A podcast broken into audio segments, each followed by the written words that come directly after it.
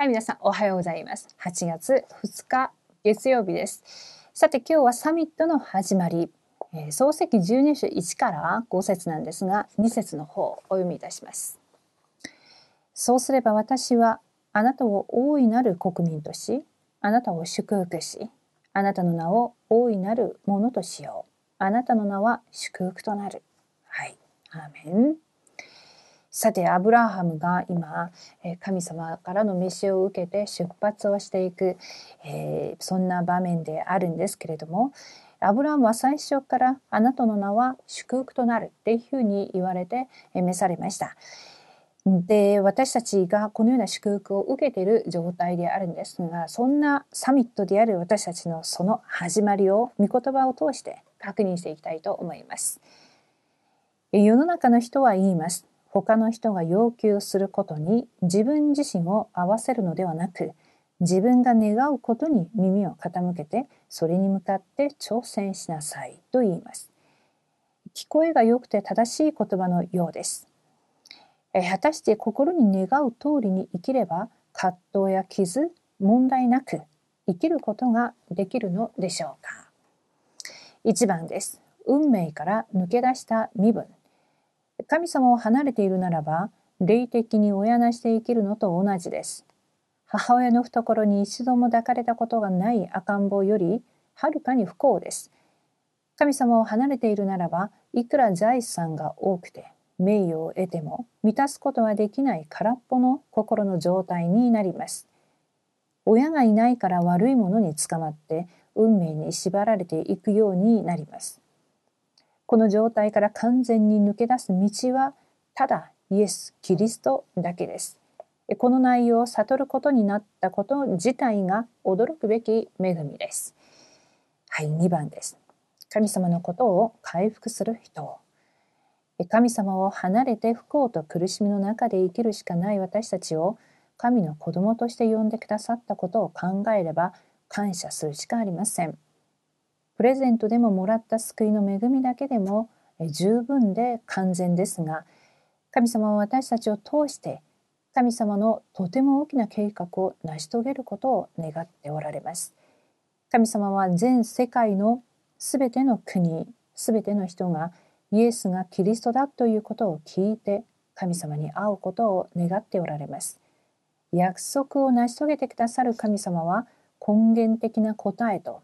代表的な証拠で時代と次世代の前に誰も止めることができない記念碑になることをなる答えをくださるでしょう。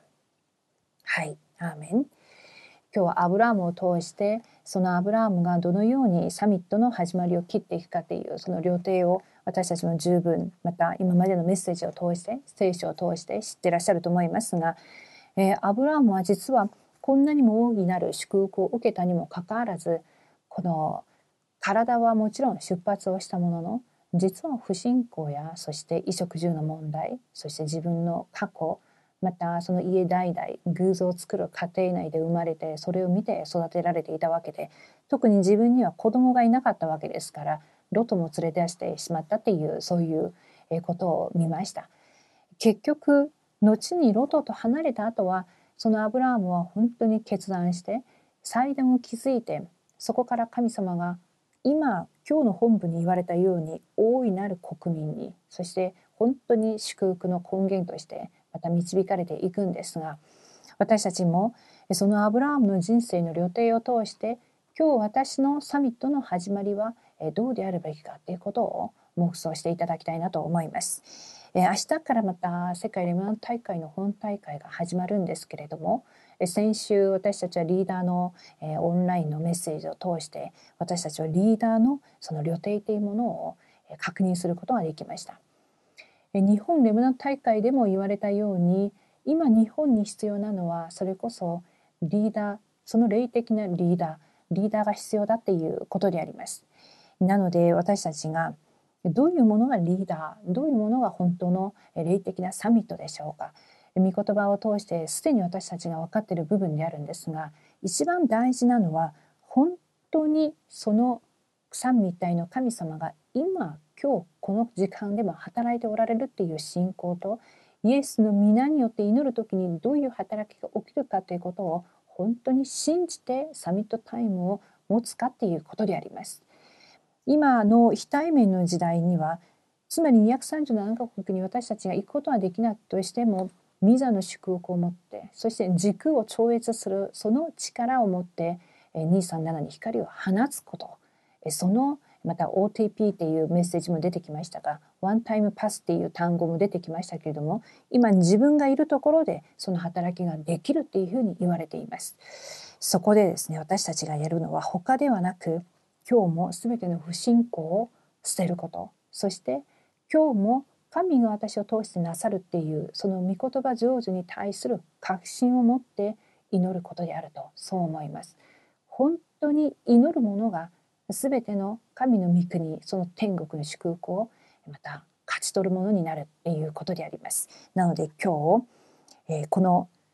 霊的な時間をただイメージしてあそうなんだっていうことで終わることなく実際的なそのリアルな福音をリアルに体験して実践するそんな時間を持っていただきたいと思います。ではお祈りします。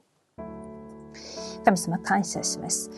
私たちにサミットの始まりをどう切るかどのようにスタートすればいいかということをまたリーダーのメッセージを通して与えてくださいました。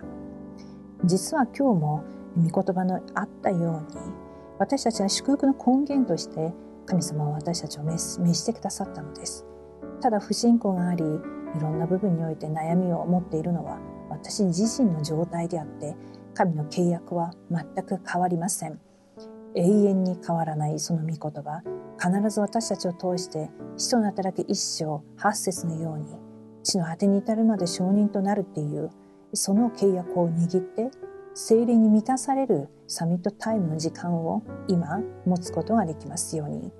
私たちにある全ての霊的な傷や過去神は土台にしてくださると約束してくださいました。信じて、御言葉を握って、今日も編集する、そして設計してデザインする、そんな時間を持つことができますように、すべてを感謝します。イエス様の皆によってお祈りします。アーメン。